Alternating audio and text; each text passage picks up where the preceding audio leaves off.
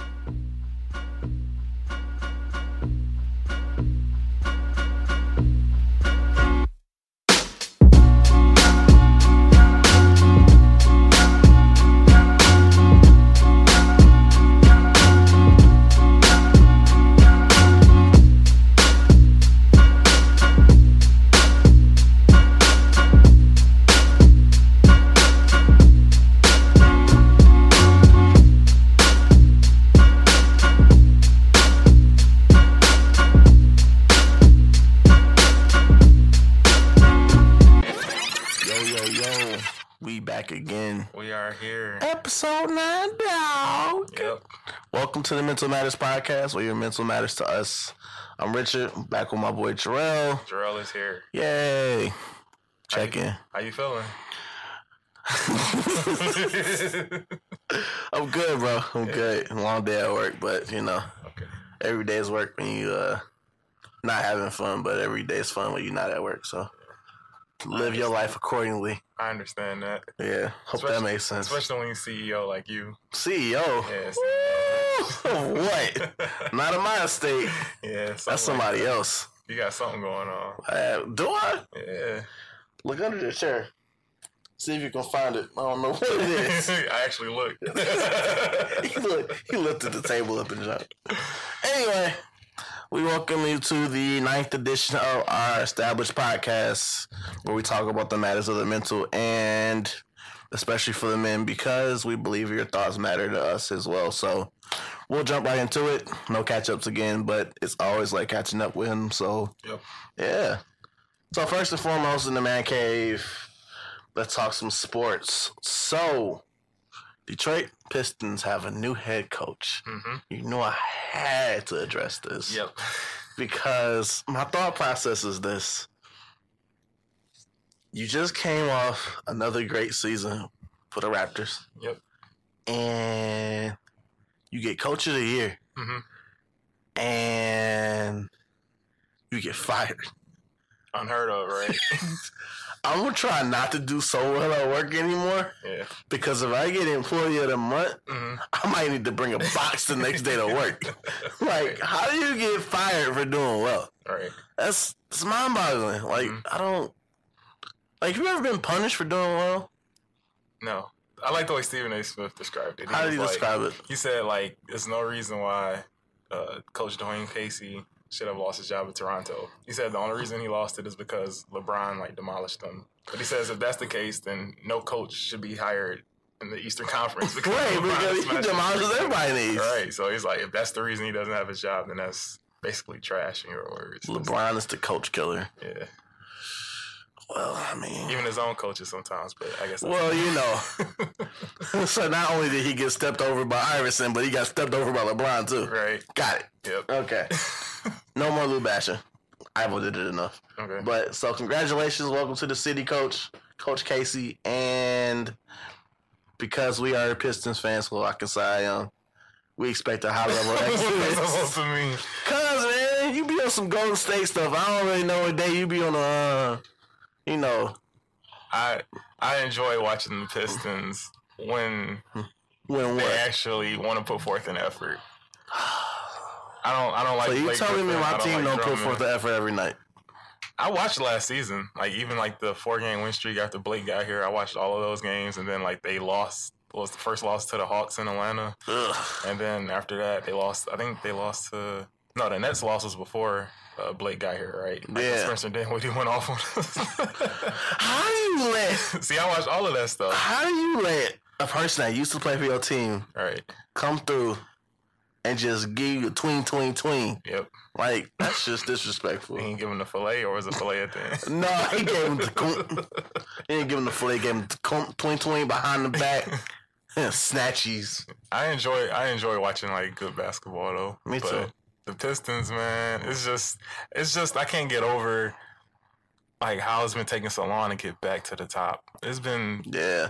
I'll say, we fell off 2007 after LeBron killed us, which is one of the reasons I can't truly say I really love LeBron that much. You know? he killed us.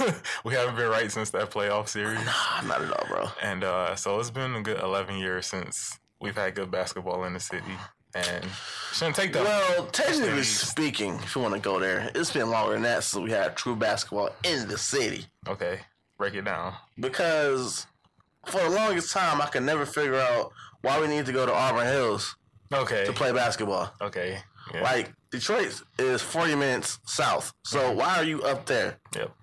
But again, I don't make any type of money like that, so I can't tell them where to go. Yeah. I could just pay for a ticket, shut up, and watch the game Mhm. If I choose to. Mhm. Because now this new arena, I can go to a restaurant and never watch the game. All right. If they getting blown out, I still haven't been to the North Arena. we got to go next year. Let's make it happen. Maybe. No, it's happening. Well, if I if I do Happening. go, when we do go, it has to be against a team that I want to watch. It can't be like It had to be the Warriors. Oh, No, it doesn't have to be. The, it doesn't have to be the Warriors. back again. I like good basketball. I like good players. So it could be.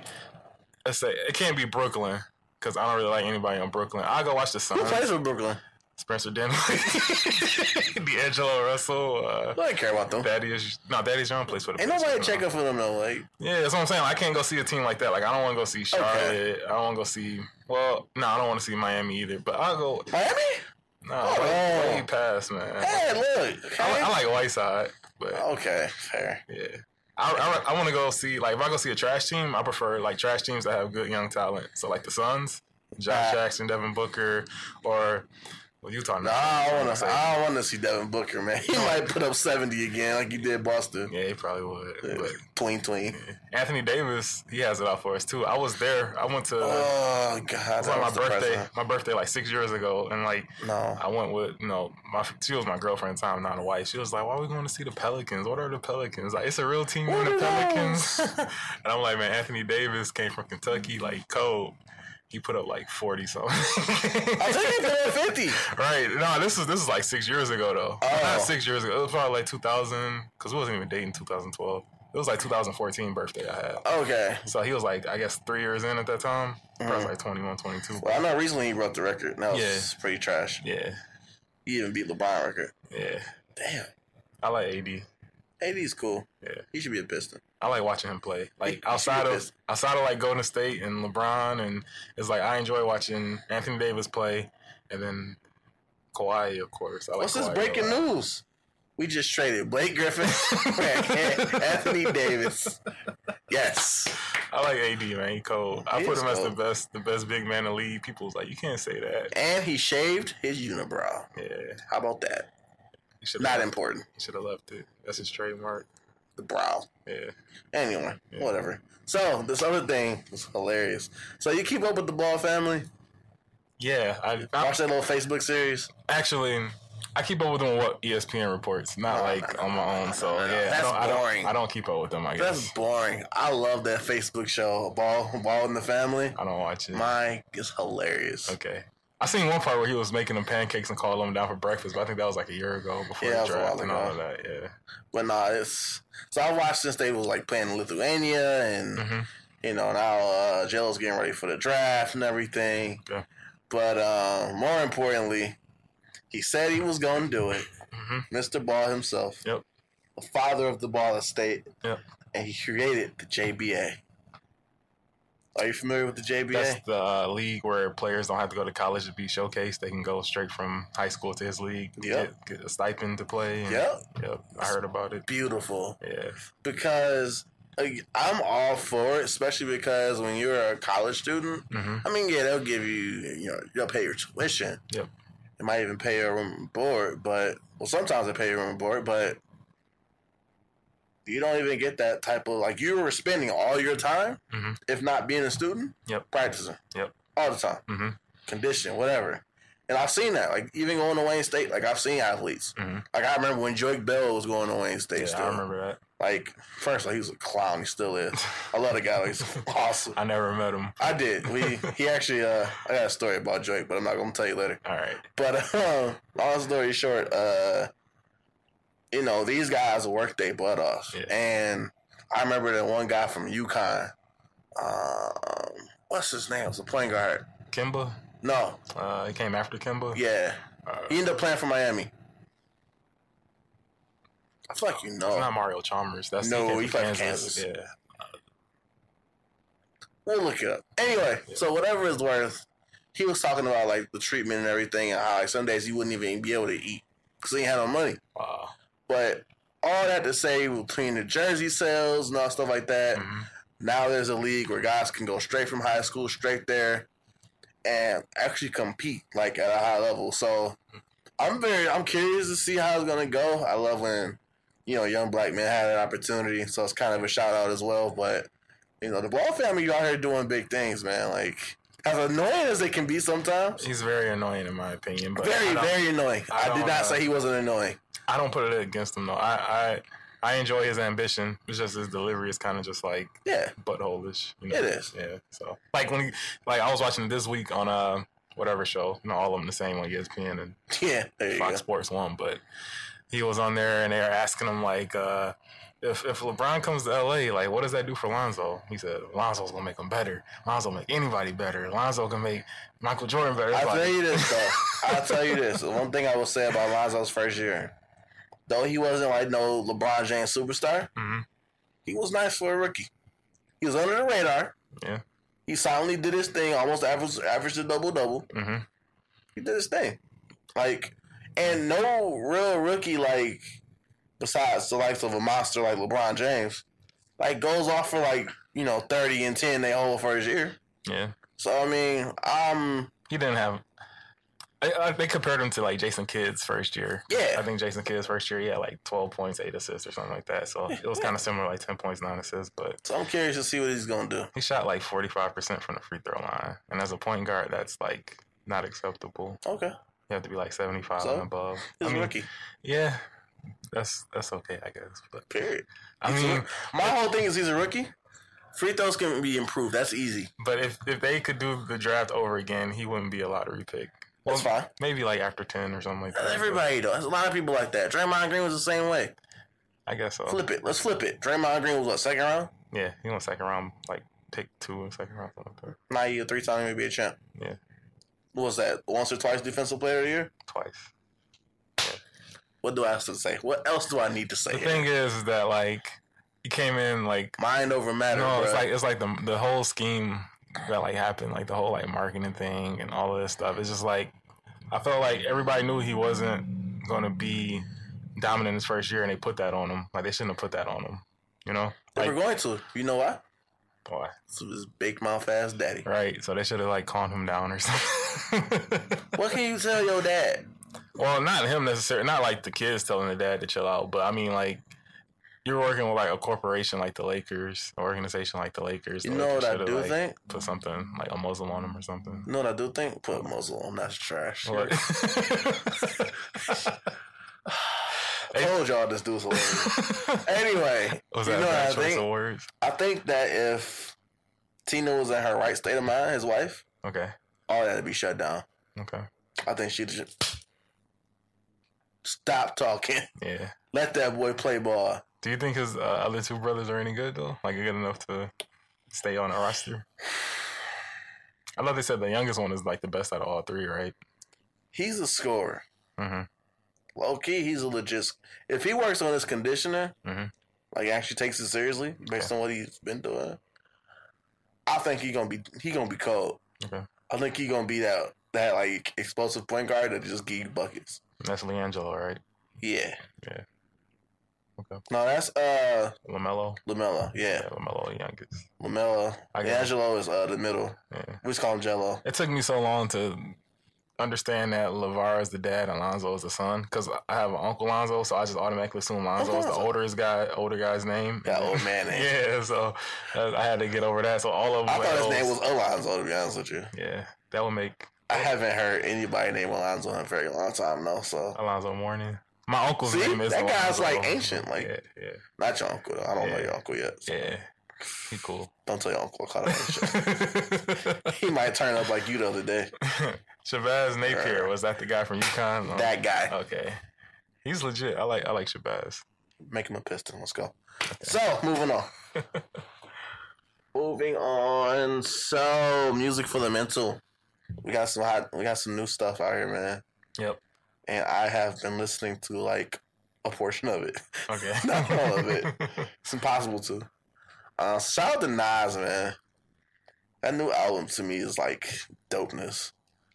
I really enjoyed it. The first listen is it's it's easy listen. You know, it's Yeah. something that I can let it play straight through. right. And besides the fact that that one dude's on there, because Yeah. he whole ass produced it, um, you know, for me, it's it's cool. I like it. Mhm. Um, have you had like your favorite track yet on the first listen? Initially, not for the radio. That's Ah. the first the first track. That's that's the one I like the most. Where he It's was a little controversial, man. yeah he was naming you know he said like, he was naming like Egyptian kings and Yeah, and going in like that. So that that was dope. And then he had Diddy on there. It was, it was basically like Hate Me Now Part Two, but a little bit more you like know, educational, a little bit more history to it. You know, it wasn't just like him flossing and stunting. you know what? What's that? I just put two and two together. That was like hate me now part two. I'm slow. yeah. Cause Diddy, I mean, at the end, Diddy went in. He was like, "Y'all hate us cause y'all ain't us. You stand around us and you feel nervous cause we got greatness in us." And That's it. I only listened to it twice and I remember it. So that's how dope that was. I felt it. From a special part of your soul. Yeah. Oh man. I probably, I probably listened to it another four or five times. Today. So, and this is what I thought. So you, so you obviously heard everything. Yeah. With Kanye, Dreaming, Yeah. uh, obviously Nas. Yep. I thought that was what we were going to get in Kanye West's album yeah, versus putting it on somebody else's album. yeah. Like, Cause he touched a little bit of that like old Kanye. Like I actually enjoyed his appearance. Like what, it reminded me of like 808. Like the way he was like being mellow and singing on the track and everything. Like it brought me back to like 09, 010 Kanye. well, even not even just the singing portion, but like, I thought we were going to get like those Kanye vibes on his album. Okay. because of all the controversies. I guess it's a good time to talk about Kanye. Yeah. But I thought we were gonna get those type of vibes on his album, Mhm. and I gave it, you know, as a former, as a fellow black man, not former, as a fellow black man, you know, I gotta give you your streams. Like I'll give Pusha T his streams. Uh huh. I'll give Drake his streams as well. I will give, you know, any black man that puts out content, I'll give them their streams. Know, let's, let's give them their money up front. That's fine. mhm. However, I just cannot rock with a guy that sides with somebody that's obviously against the culture. Right. And when Ye did that up front, talking like, "Yeah, let's make America great again," I'm like, "Bruh, what are you, what are you doing?" That slogan doesn't include us. No, it never did. Because what's wrong with America? Why, why, why are we now making it great? Why wasn't it great when Obama did it? Right. Was America ever great? I don't know. Define greatness. Well, I think you have to. When they say America was great, the only people I can see, un- the only people I can understand that say that are people who aren't born here, who come here from nations and lands where they've been oppressed. So, like being in Wayne State, you know, we run into a lot of people who come from different parts of the world. You know, that are foreigners that didn't necessarily have the opportunities to, you know, control how much money they make, control how much they learn, control their lifestyle. So when they come over to America and are able to gain opportunities and are able to, you know, get great jobs at great companies, able to actually have freedom and liberty, I can understand why they would say America is great. But for people who've been here who've been oppressed, black Americans, Native Americans, you know, and you know, around September 11th, you know, Arab Americans, you know, they were under a lot of scrutiny and discriminated against. Like for the, for for those people who have been discriminated against on this land, it was never great. so Right, exactly. so that's why I say the only people I can understand who, who ever say America was great are the foreigners who came over here and actually made their lifestyle better. One thing I'll only I will only give Kanye because look at the platform we've shows here. There's obviously something going on up there. Yeah. Whenever you lose a parent, you go through a transformation. Mhm. Sometimes it's a good one. Sometimes you jump off and Okay. you do some weird stuff. Mhm. And I think that's where Kanye is. Um, Mm. and I wish the guys that man get back right. Yeah. I'm not here to save him because he did that to himself. But um, at the end of the day, I really do hope that he gets the clarity he needs to not not necessarily. He'll never be the old Kanye. I don't think that's ever happening. Right. But to get to a level where we can actually respect him as a person, Mhm. me personally, it's not gonna happen because you like that one Cheeto in the office. So whatever, deal with it. Mhm. But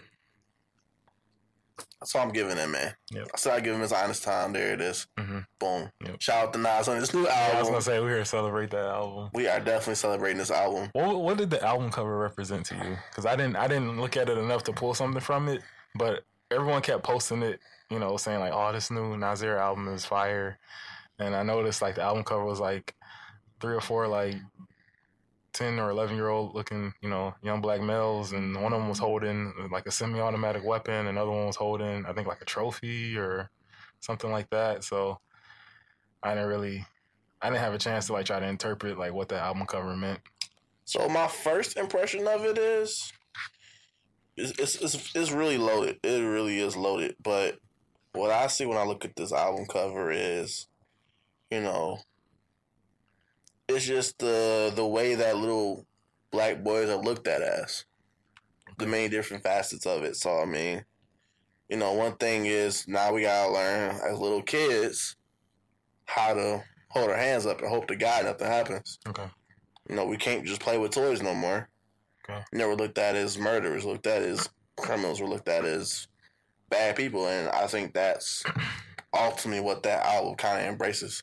It's similar to what I think Mr. Glover did with "This Is America." hmm I think it's that same type of vibe. Like, you know, this this is the world we live in. This is what it looks like. This is what people think we are. They think we're monsters. They think we're, you know, it is. But at the end of the day, we're just trying to live our lives and get our money. Yeah. So, I mean, Nas has always been some type of dope. So, I mean, Mhm. I expected that type of cover anyway. So I'm Yeah. excited and. I'm giving, I'm gonna give it some more streams to see what I got from it, but That is true. He does have dope album covers when you say that. Like our, Yeah. my favorite album cover here is probably like the Untitled album. We all know what the title was supposed to be, but I mean he had like the the Nasir in like whooped into his back. mhm. I, I think that was that was like my favorite Nas album cover. Besides like, I like this one. I still have to like interpret it more, but on the surface I like it. And then my third one would probably be, I think it was uh, I am with the. Mm. Egyptian like pyramid face on it. Yeah. I think that was I am.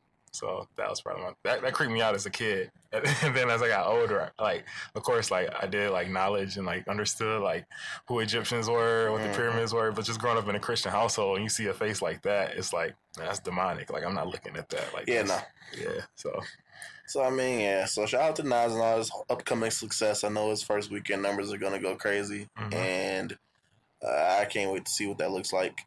Um, on another note, I mean,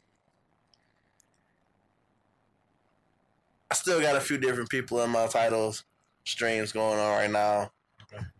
Uh, still got my man's Daniel Caesar. I still got some Cardi B going. I still got KOD bumping. I went back to go get some old Musiq Soulchild. okay. I did that too this week. That's dope. Yeah. Yeah.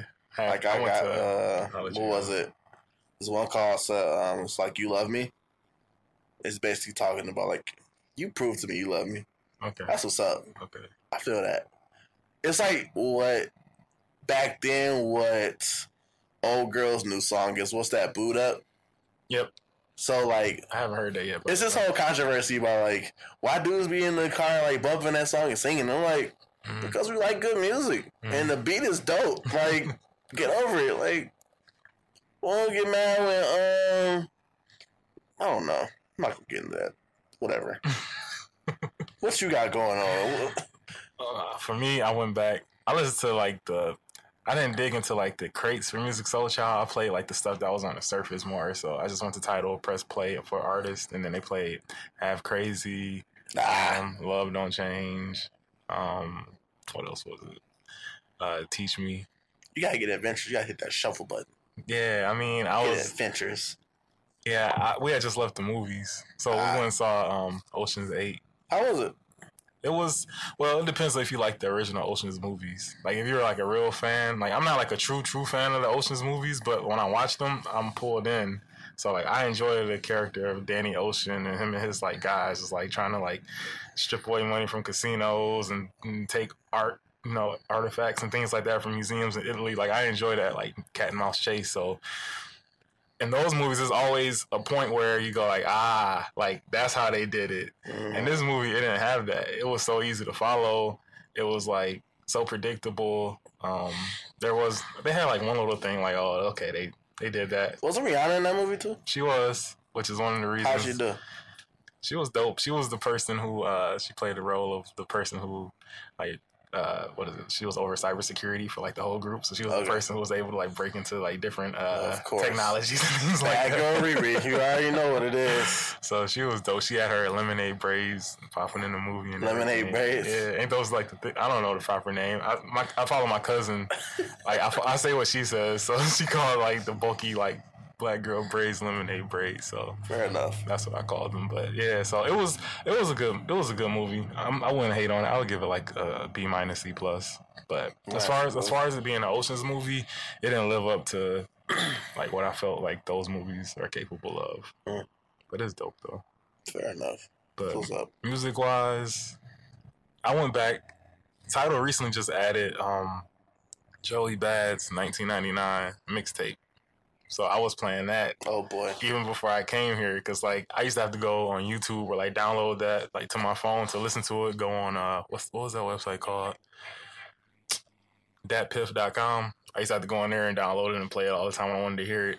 So Good old it's- Tidal. Yeah, it's on Tidal now. So I, I love Tidal. I'm here that- for Tidal, man. that's that's that was my favorite mixtape like through all of college. Like it came out like May June 2012, and I remember I was taking like physics and some other classes, and like Joey just got me through the summer. Like he was younger than me, and he was helping me like get through stuff. Like it was this 16, 17 year old guy from Brooklyn. Mm. But that's that's my favorite mixtape. Like everybody else is bumping, you know, Section 80 and all the new the new Kendrick stuff at that time. I wasn't really on Kendrick then. I'm still really behind probably, but Joey was my guy that summer, so Mm. I had to relive that. This Do you know what I actually can appreciate now far mixtapes? what's that? J. Cole's uh what's that, yours truly? Okay, you That. put, you put me on something else. so- That is some gems on there. okay, And it, it low key was just I just found it on Tidal, it just popped up on Tidal this year. Mhm. I didn't know if it actually existed a long time ago. okay. But it's this one song in there I, I'm here for it. It's called uh I'm gonna give you this one. If my phone act right. I might throw this one off the window. No. Nope. No connection. You're trash. See? I don't like this. Um here. Truly yours. Sorry, I flipped the words all around. Mhm. This is a song called Kenny Lofton. That it's him and Jeezy on there. Like the baseball player Kenny Lofton. You listen to it. Okay. All right. Now in real life, I don't know who Kenny Lofton was. I think he was a baseball player. It wouldn't surprise me if he was a black baseball player. Yeah, I- I'm gonna look it up. That would make sense. Yeah, But Kenny this- Lofton, baseball player. Who do you play for? Wasn't the Tigers, I know that much. Mm-mm. Uh, like I have remember that. I have to do some digging. You're not saying on the surface. But that song is fire, so when you get a chance, that's your homework. Indians and Dodgers. Indians and Dodgers? Yep. Yeah, skip the Indians. But The only reason I knew his name was because on the episode of the Wayans Brothers, Kenny Lofton was on there. Do you remember that? Word, It was the I need to go and watch. I'm going to watch my homework. It was the episode where Sean and Marlon were coaching like uh, little league baseball. Oh, And then and then Marlon is like he was like, Man, I played on the same team as little Kenny Lofton. And like Kenny Lofton was the center fielder, Marlon was the right fielder, and Kenny Lofton stole like the game saving save. like he put his glove over Marlon's glove. They got the ball when it was little. And Marlon was so mad because like he found out the little league the league was sponsored by Kenny Lofton because he was in the MLB, so it was like Kenny Lofton's little league, like league, and he was just like so heartbroken. that's. I think I slightly remember this episode, but that's my homework all right. because I love the Wayans brothers. yeah. I actually seen Marlon's uh, or listened to uh, Marlon's interview this week on the Breakfast Club. Okay. Hilarious. Yeah. He's I always love funny. Marlon, Yeah. but yeah. So that, that's your homework. Look up that song. All right. I'm gonna go check out that episode tonight though. it's happening. So anyway, um, that's really it for the music world. Um, there's a lot of more, but if we did this all day, then we'll give y'all another two hour episode. Yep. And I'm trying not to do that today, so we'll see how this goes. But with that being said, we will jump right into our mental matter of the week. And are you ready for that, good sir? I'm so ready for it. Are you ready for you? I'm so ready for it. That's how like you just pressed the button and it said that. nah, I'm ready for it. I'm ready. east side. I was born ready. oh, okay, here we go. If you stay ready, you ain't got to get ready. There it is. Yeah. Told by OG. You know, uh, My pastor taught me that one. your pastor. Yeah. He probably a real OG, ain't If he? you stay ready, you ain't got to get ready. He probably got them gator shoes, don't he? He got something. See? I seen him wearing some loafers today, so Oh, yeah, cat daddy strutting all that. cat daddy strutting. cat daddy strutting. I just be talking, man. yeah, you be talking. Alright, okay, so moving on. Uh, our mental matters this week is an ode to the pops. Pop, pop, sugar pops. Not gotta hammer pops. Not pops like cereal, but pops, because it's Father's Day tomorrow. Yep. And so shout out to all the dads out there. Um personal shout out to my dad, rest in peace to Mr. Andrew Matthew Winfrey Jr. Mm-hmm. Love you and miss you. Mm-hmm. And I thank you for the man you made me today. So big shout out to my pops. Yep. I actually celebrate him now. I'm in a way better place, so I'm actually excited to talk about dads. Mm-hmm. And I'm not a dad yet, but maybe one day we'll see how that goes. because my wife can barely stand me most days, so I don't think she wants a little me anytime soon. Oh, Lord Richard. Yeah, don't say Lord Richard. No, All right. Lord Richard is I, not I, it. didn't, I didn't mean it like that. You're gonna be a junior, god dang it. But um, so yeah, um, I'm excited because dads are instrumental, in my opinion, to the household. If you were fortunate enough to have your father around, then there's a good possibility if, if your dad was an outstanding gentleman, that you gained a lot of his qualities in that. So, um, I remember a lot about him, and I'll try not to give all the details, but Mhm. um, yeah, obviously dad can be somebody special. On the flip side, Mhm. I have noticed, I have seen some very trash fathers. Okay. I personally want to bop them in the nose, Yep. but I can't go around bopping people in the nose because that's how we repeat the cycle of end up in jail. So, Yeah. not gonna do that. but I guess we will start this episode with, um, as far as this topic is concerned, um, what is your, if you had to describe your father to you in one word, what would that word be and why? Mm, One word may be hard. Let's Yeah. take three different words. Yeah. Three words to describe your father and why. I'll say strong-willed, uh, thoughtful, and strong-willed, thoughtful. And I'll just go with.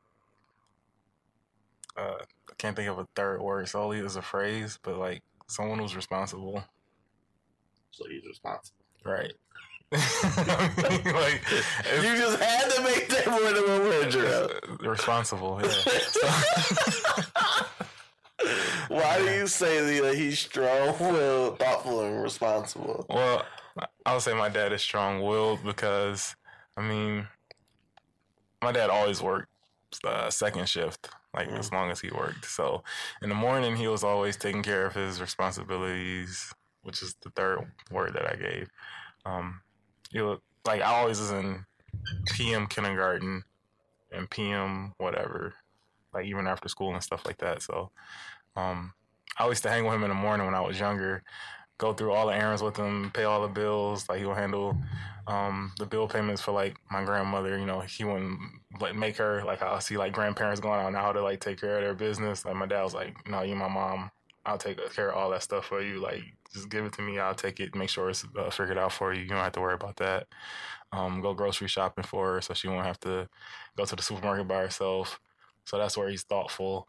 Um, even like the way that he uh, he was always he was always focused on like getting the task done. Like even even now, like my dad, a couple days ago, he texted me because I had his lawnmower. he was like, "Hey, I need my lawnmower back because I got to cut the grass in our alley. Like me and the neighbor, we rotate like month to month on who cuts the grass in the alleyway. So I need you to give me my lawnmower back so I could, you know, own up to like what I owed him." he didn't say all of that, but he was just like, "I need my lawnmower back." So he, he goes, "Youngster, can I get my lawnmower back?" So yeah, I mean, so he's just always like taking care of business, making sure that everything that's supposed to be taken care of in his reach is always on point. So that's what's up. Yeah. Cool. Yep. Hmm. If I had to describe my father in three words, I don't know. It's man, he deserves his paragraphs. That man was crazy. the craziest one. you really gonna go with that? I sure am. I get half my ways from this man. Okay just genetically. Mm-hmm. Um, crazy. Um, he was. And I have to give a phrase here. He was always the uh, what do you call it? Always the life of the party. Okay. He was he was the he was the life of the party, mm-hmm. and he was very sincere. Okay. Very sincere. So I'll go the sincere route. He was very sincere because if there's anything that you knew about my dad, mm-hmm. you knew he loved my mom. Like okay. even when they got divorced, mm-hmm. got remarried. Okay. When they argued, when they loved each other, uh-huh. when they actually liked each other, that he legit was very sincere about his feelings and his emotions. Okay. He was not afraid to actually say those things. Mm-hmm. Um, he's actually the reason why I don't mind having certain discussions because okay. it's better to say things than things go left unsaid. Okay. Then they get interpreted, then they get misconstrued, and then they become just full out wrong thoughts. Mm-hmm. So he was very sincere and upfront with those type of things. Okay. And if he came to you with something that was on his mind, it's because he cared. It's not because he wanted to harp on something all day. He didn't like to argue, but if you heard him roar, my God. um, life of the party. So, my dad was really a very avid church person, which uh-huh. is actually very funny. Okay. Um, if you knew him, you know exactly what I mean. Uh-huh. But no matter if he was talking to pastors, talking to you know the other deacons in the church, he probably should have been a deacon. To be honest with you, that's just how cool he was. Mm-hmm whether he'd have guests over to the house, mm-hmm. whether my mom would have friends over, he was always the funniest guy in the room. Like always. I was like, where do you get this from? uh, but he was always life of the party. And when I say crazy, I think my mama made him crazy, be honest with you. But um, you know, I, I think that goes back to his whole, you know, on one end, the jokingly crazy, but the other end, he will snap on you just like that if you do wrong. He do not like when people play him. Okay. He do not like when people do him wrong. Mm-hmm. that one of my most favorite now moments because he can't do it anymore is when he uh when you do something wrong. Yeah. Say he'll lean over the table, give you this like little grin. Why you do that? Bow. That's actually the reason the back of my head is as flat as it is now because uh, he knocked some sense into me a few times. But um, I was like, man, this man is crazy. But that's just how he was. Yeah. you know, born in the South. He was born in Georgia. He always had his snapback hat on, mm-hmm. and it was always cocked. And I don't know why this was. always had this cocked hat, and I'm like, Dad, what are you trying to look cool? Mm-hmm. Like, I am cool. Mm-hmm. like, Dad, you old. like, that's not cool anymore. But I'm pretty sure I'm that way now, so it's Okay. all good. so, um, but yeah, those would be the three things I describe my dad as: is crazy, life of the party, and sincere. Okay. So, but yeah, um. I hmm. So question. Of those three things you just mentioned, Yep. which of them do you think help contribute to you being the person you are the most? I think being I'm not as responsible as I want to be. So I wouldn't say that one. But I don't know if it's like I'm not responsible as I want to be because I try to juggle so much and then something always tends to just fall to the back. I think that may be it. Mm. But I'll go with strong willed. Um, that's the one that my dad had that I think like fell down to me. Mm-hmm. Like before we even recorded, like earlier today, I was at Wayne State and I was walking through the college engineering and I just had like all these like memories of like back in 09 when I first came as a freshman out of high school. Like I didn't know anything. I was scared, but I was ready. Like not scared in the sense of uh like I was like frightened to go to school or I was scared to like meet new people. It was just I didn't know like the road that I was supposed to take. Like how how is all this gonna like plan out the way that will make me successful in the end. So just like going through like all those emotions while looking at pictures and seeing like like all the new progressions that they have on campus, like just revisiting all that earlier today, it just it helps me know that like it was like prayers of my family and like like my strong will and all those things mixed together were like just the opportunity um, that came and going to college. Like that's what got me through. And then me being able to get through college successfully, those things um, helped me to be where we are today. Like it helped me get the career that I have today. Helped me get, you know, I met my wife in college, so it helped me gain that relationship. So through the strong will, just finishing high school and going to college and going through all those failed courses that we talked about on other episodes, and you know, it was the strong will that my dad passed down to me that helped me get to the place that I am today. So Mm. I'll go with that one. Fair. Did I answer the question? Yeah, I think so. Okay. If I had to, can I just smush them up and everything? Okay. No, I'm not gonna do that. I would say the most to probably contribute the most to who I am now is I'm actually surprised it's not the life of the party thing Okay. because I realize I'm always the backseat person. Like that's Mhm. just them. Mhm. Like if we ever have my wife and I ever have friends over, Mhm. they more likely to talk to her. They don't talk to me, Okay. which is fine. You used to be a life of the party, though, right? You know, I, maybe. I remember seeing you on campus, and I always associated you with being like an avid talker. Like every time I saw you, like I didn't even know you in some like the earlier phase of it, but I gotta would, talk too much. yeah, I would just know, I would know your face, and I'd be like, hey, that's that guy's a part of a fraternity. He, he, he tutors. Like you were just always. Every time I saw you, you were moving, so that's why I associated. I you, think you that's that even person. now though. Like I move too much. Yeah. You sit my butt down. I'm always tired. But um, so I would say that. But as Madam EP said, I'm always on some uh on some sentimental stuff. so I would definitely say that sincere part. hmm So, as crazy as I am, as silly as I am, one of the things I always tell everybody, especially like, and obviously I can only relate to that, but especially like black boys and black men, hmm I said the only thing that I truly care about is about your success as a black man in society. Okay. Like that's the only thing that actually matter. Like I don't care about how many girls you got. I don't care how much money you make. hmm I don't care about what kind of car you drive, what kind of clothes you wear. Right. That stuff don't matter. Right. I care. My thought process is: Are you going to be an outstanding man in society? Mhm. You don't have to be the president of the United States to be an outstanding man in society. Right. You don't. Mhm. You know, Obama just was an outstanding man. Have to be the president of the United States. right. But you can be your best genuine self and be that. Mhm.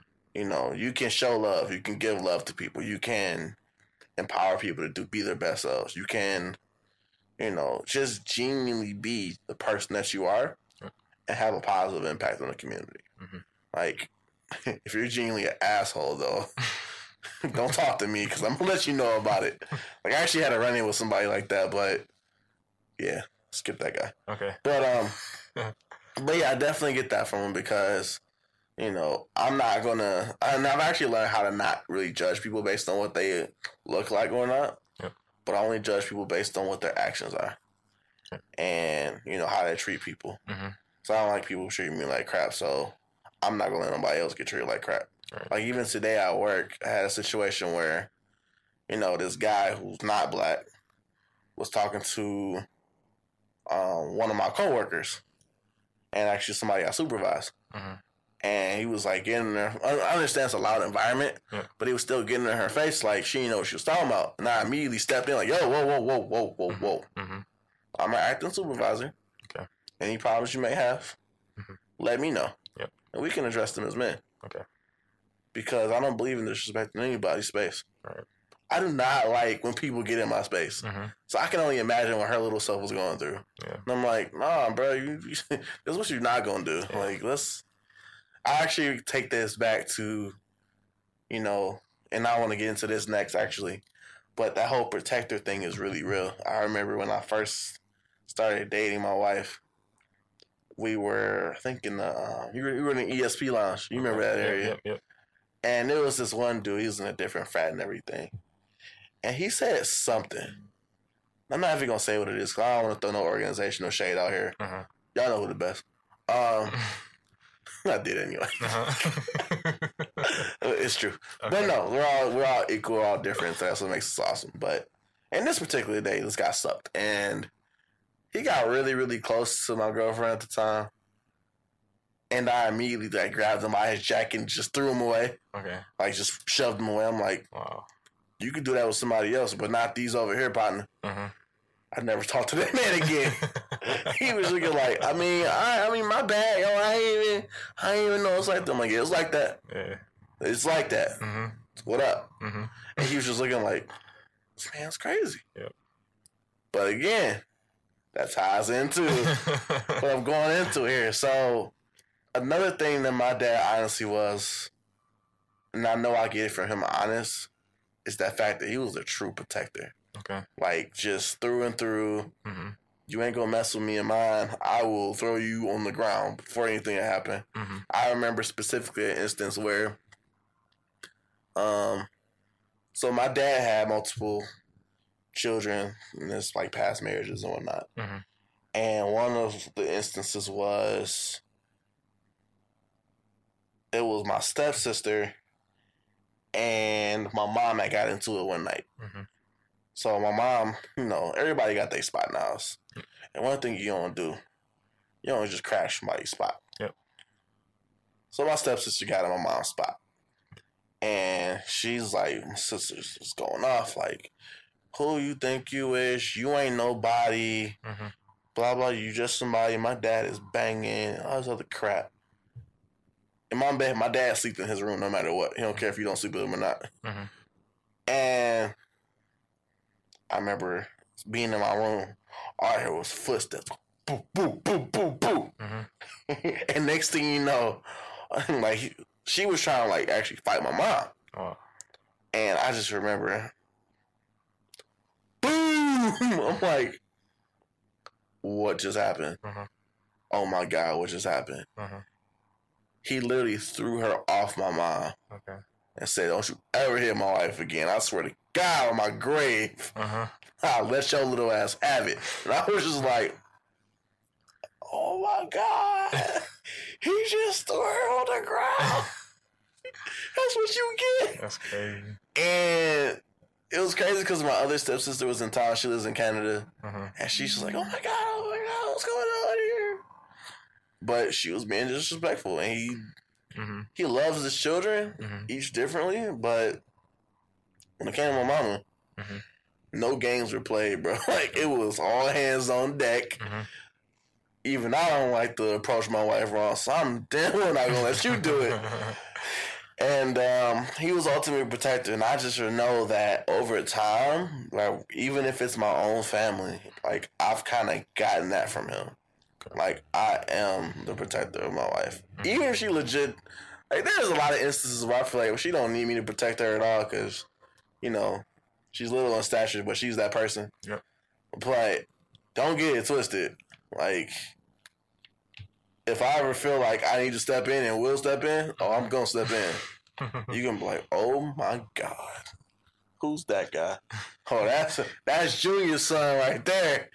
They call my dad Junior, and uh, that's just how it was. So I mean, he was definitely that Um, so I definitely got that protection trait from him. Okay. Um, what would you say is probably your favorite trait you get from your dad? Probably a sense of humor. Oh my! I need to meet your daddy. oh my! We we gotta make this happen.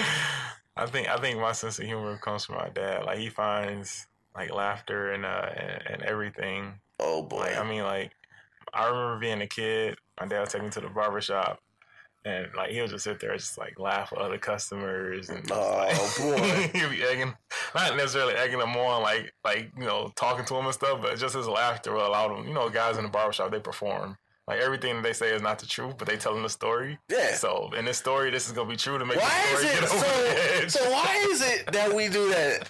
It's like I think that's a cultural thing. Like we always exaggerate the story to make it sound real, real cool. Yeah. That joke was actually really lame in real life. Like, why do we do that? It's so funny.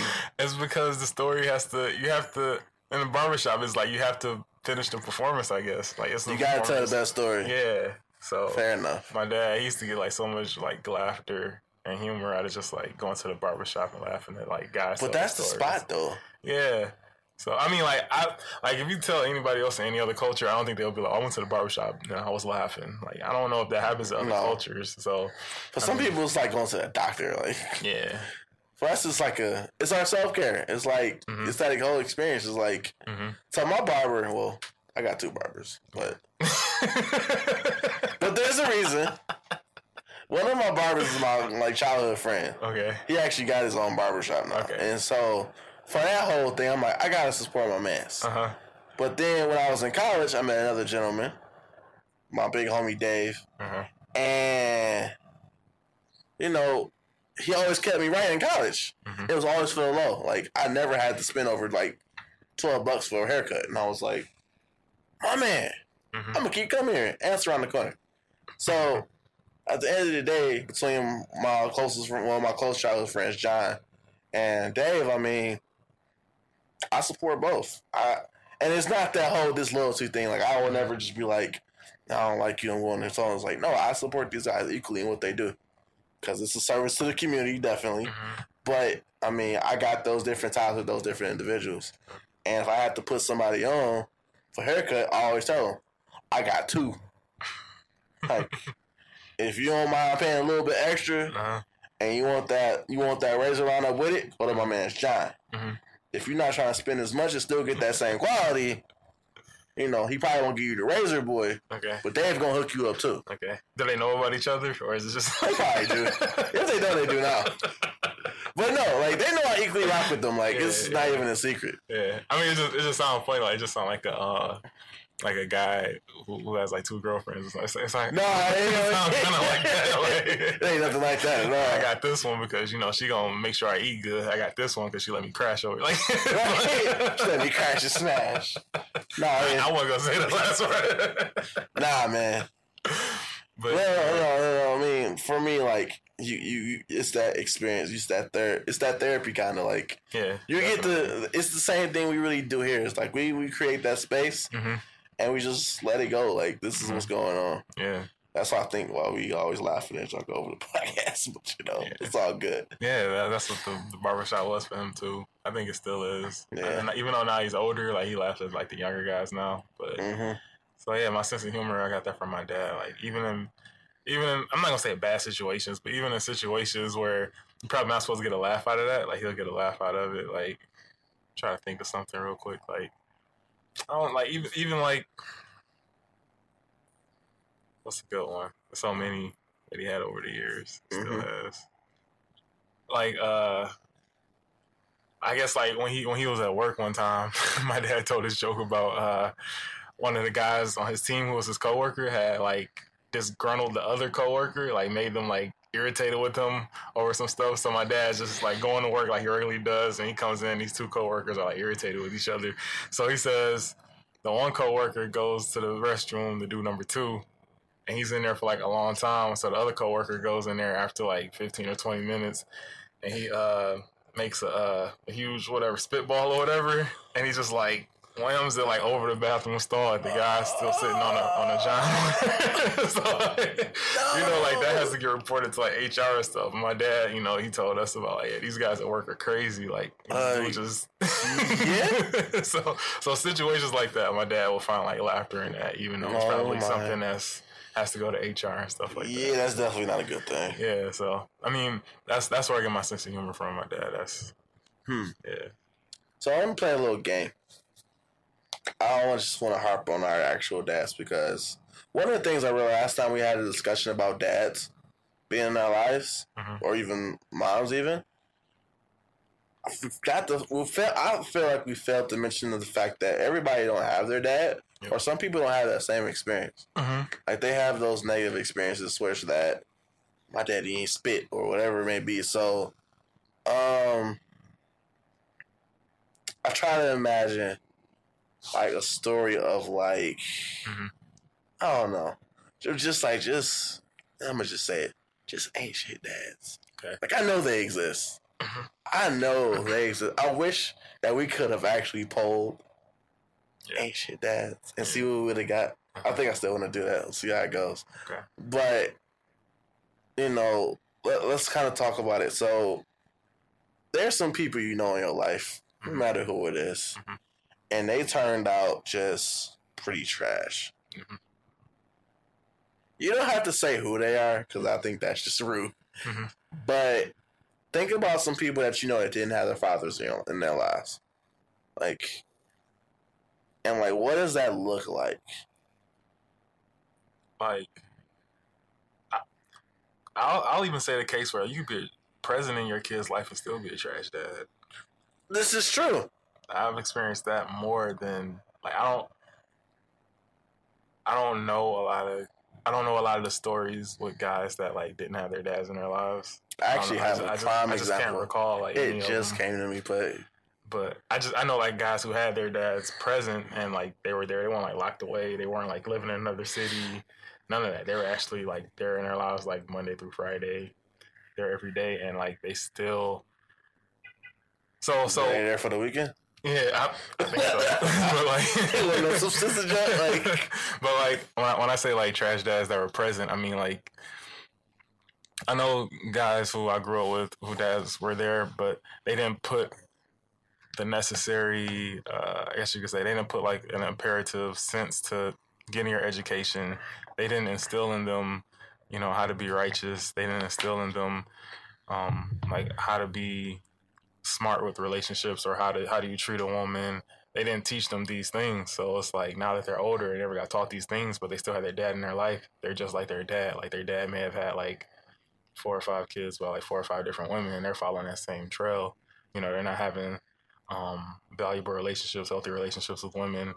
Um, they're bad with money. They're the guys who, you know, they go to the club every weekend and don't necessarily have um, a, a way to like get income. They're not knowledgeable in a certain area. So like that's I see I see those cases a lot more like trash dads present and they're they're instilling by not telling their kids or their sons like, hey, this is what you should do.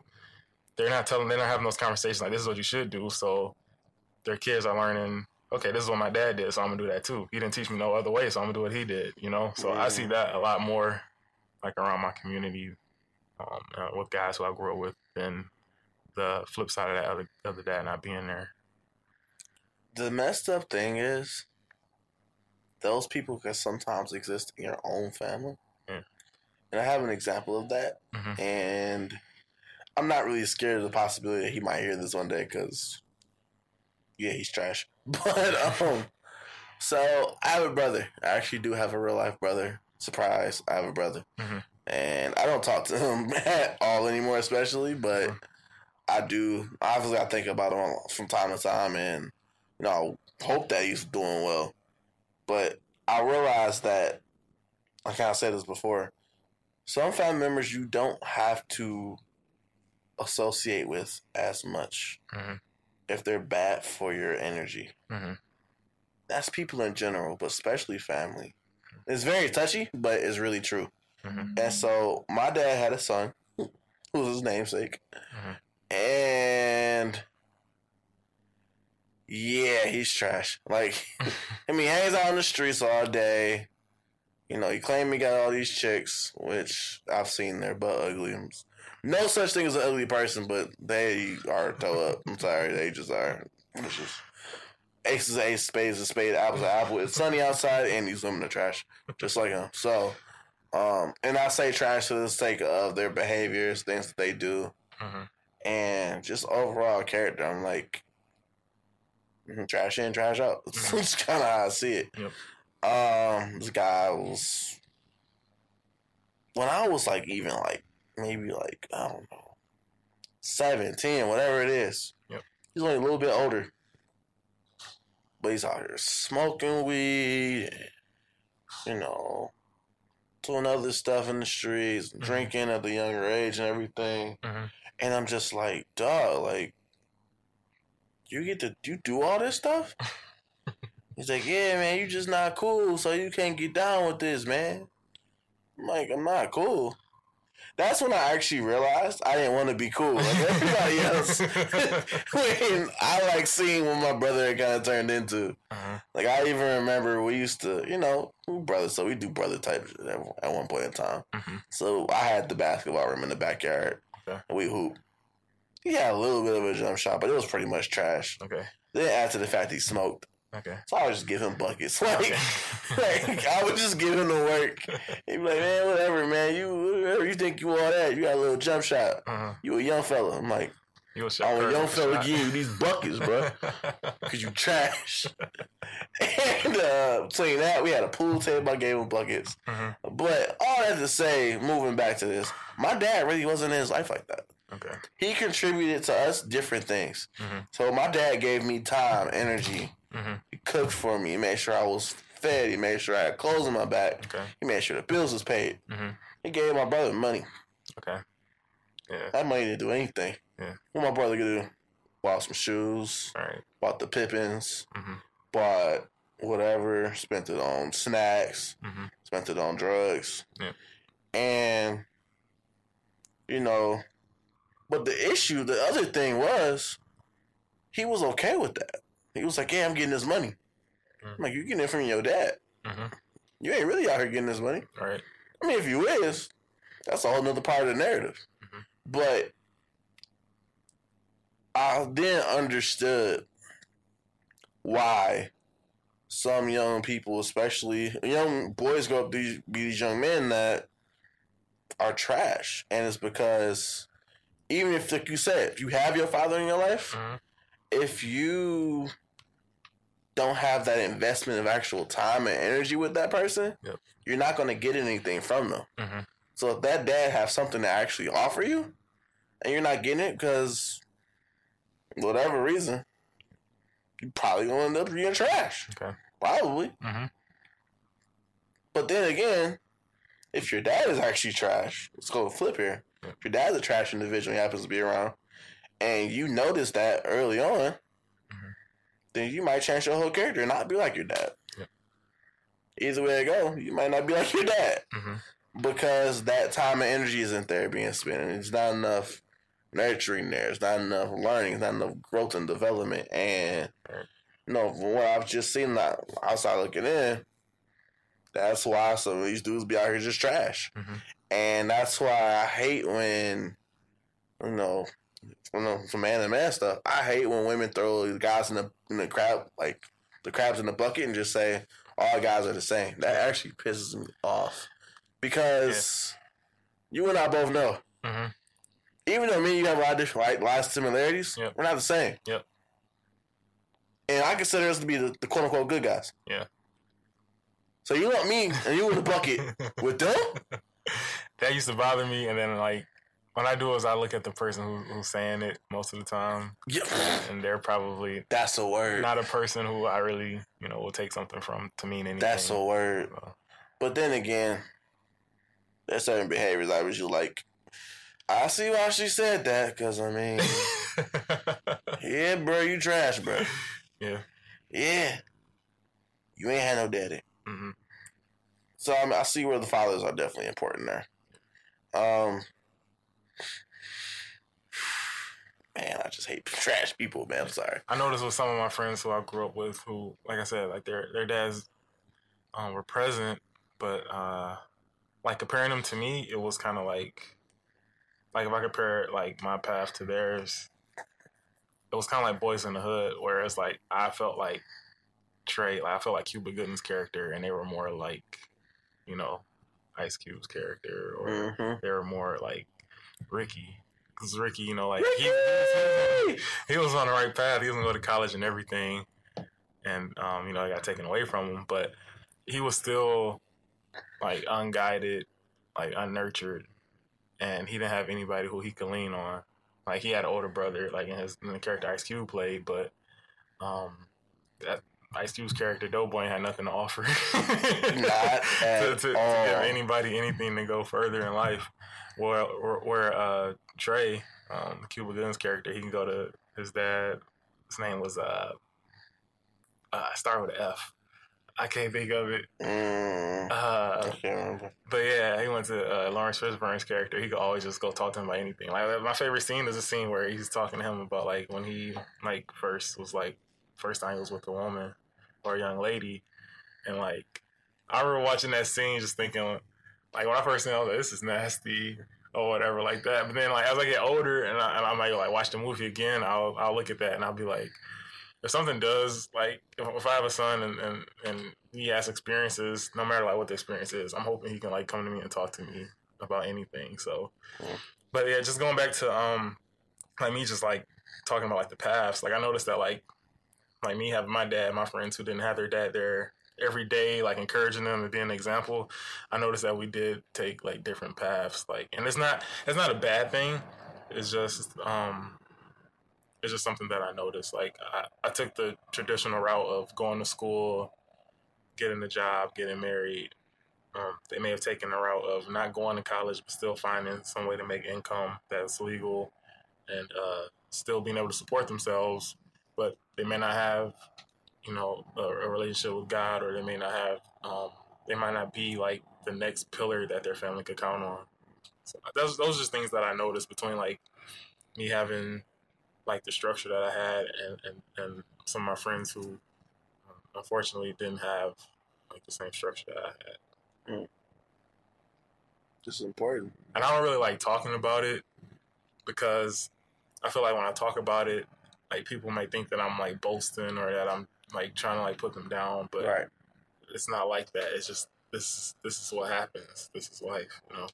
Yes. Yeah. I mean, Cause I, I, I used to get that sometimes in school where it's like, man, your daddy come pick you up, man. Like, Yeah. I used to so get now picture this though. So my dad used to work for Metro Cars. okay. So my dad used to drive me off and pick me up from school. Uh huh. It was in the Chrysler. Okay. Or it was in Lincoln. The three hundred. Yeah.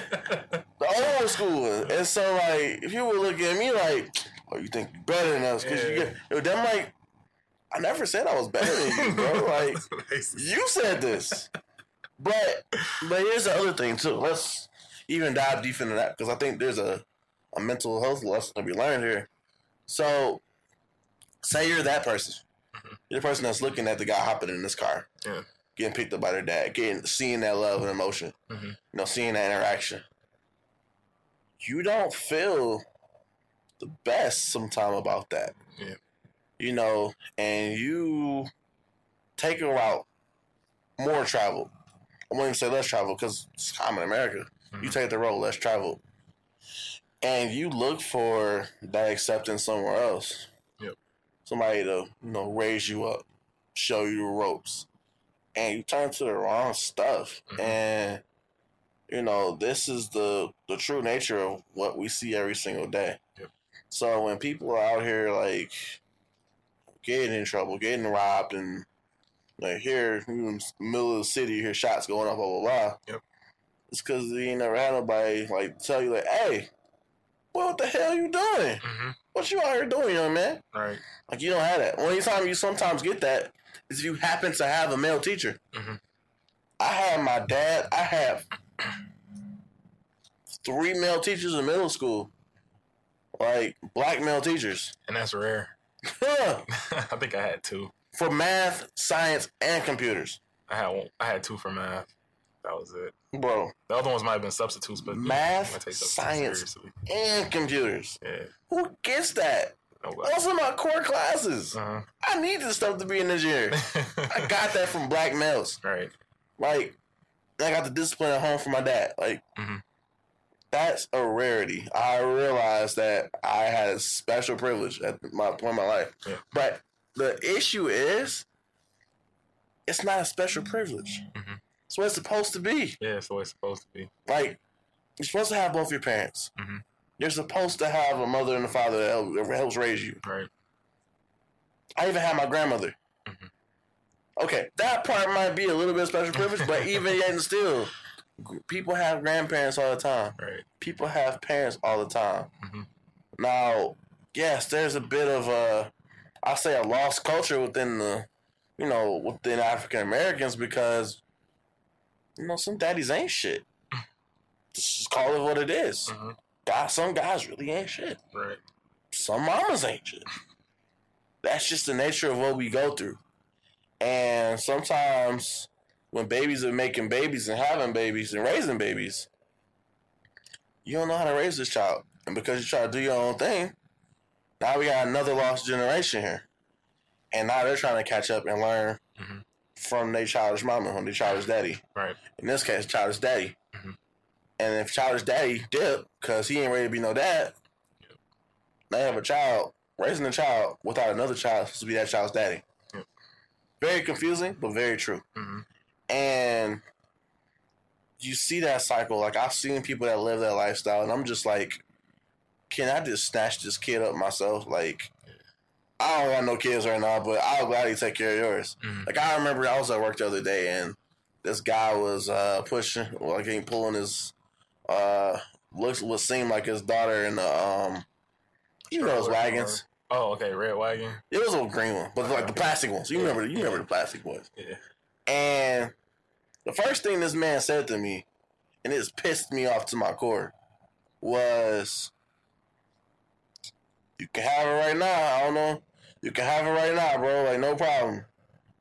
I hate when people do that. Like it pisses me off. That's crazy. And I was like, she's beautiful. Like, how can you say that in front of this beautiful little girl? Like, I deserve to kick you in the throat. Like, how dare you? Like, don't do that, bro. Like, Bust, bust his head to the white meat.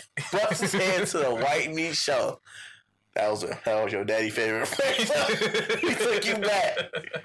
But um, but yeah, like you, your job as a father is to, you know, protect the family. Really, you protect your immediate family. You protect your children. You protect your wife. You're it's supposed to be that way. My dad was definitely a protector for me. Um, he taught me how to fight. he taught me a lot of different things. And at the end of the day, like I'm very glad that I didn't have him. But I'm also cognizant to the fact that some didn't have a dad. And you know, that's why I don't mind like, you know, mentoring young young boys or Mhm. um, young teenagers or things of that nature. I don't mind doing that because I realized that either dad was around and wasn't shit, or dad wasn't around because he wasn't. So that's just how it is, and it's a sad reality. But you know, and sometimes that makes days like tomorrow very difficult. Like Yeah. that makes Father's Day hard. Uh-huh.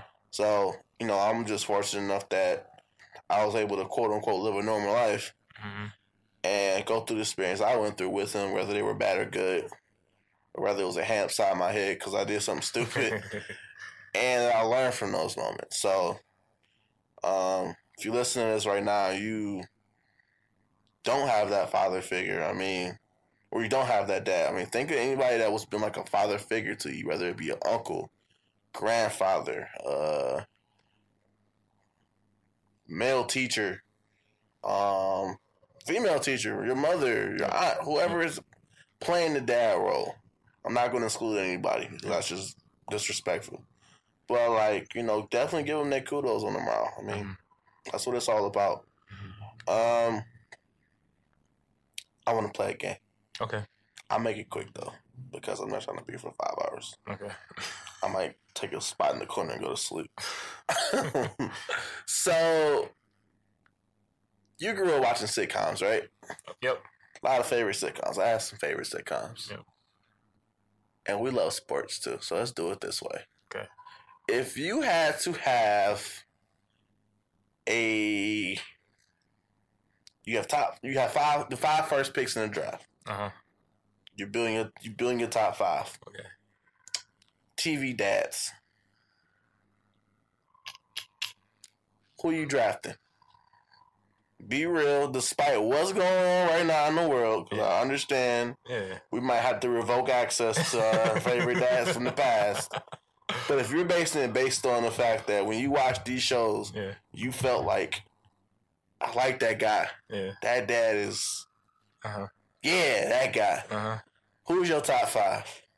Number one, I'll just have to go Uncle Phil, Philip Banks. Man, He was dope. Yes. Judge Philip Banks. Because the reason I say First him, things first, rest in peace, Uncle Phil. the reason I say the reason I say him number one is because, like, he of course was responsible. He was able to provide for his family financially and emotionally. You know, some of the episodes Will got out of got out of hand. You know, taking pills from people's lockers and Carlton getting robbed and going walking around with guns like he from the east side of Detroit and stuff. So. Or West, don't play us. Wait a minute. Yeah, so I mean, like Uncle Phil was there emotionally, uh, he was there financially, um, and he uh, afforded his kids opportunities that you know other people didn't necessarily have. And he was like a person that was thoughtful and sincere because he took in his uh, wife's nephew from Philly. You know, like where where they do that at? You know, Yeah. that, that's a big deal. Like bringing somebody else's problems into your deal. house. You know, you got this whole house structure the way you want to go. You got your kids, everybody living their best life, and you got to bring in somebody that you know you didn't raise. You don't know what problems they have, and they come into your home. So, Mhm. like looking at it from that aspect, like I would put Uncle Phil number one. Um, I would pick Bill Cosby number two. Have to. Well, Cliff Huxtable, not Bill. Fair enough. I see what you did there. Cliff Huxtable. I'm for that. Keep going. um, I want to linger on that one too. All right. number three. Number three will probably be um I would go with Bernie Mac.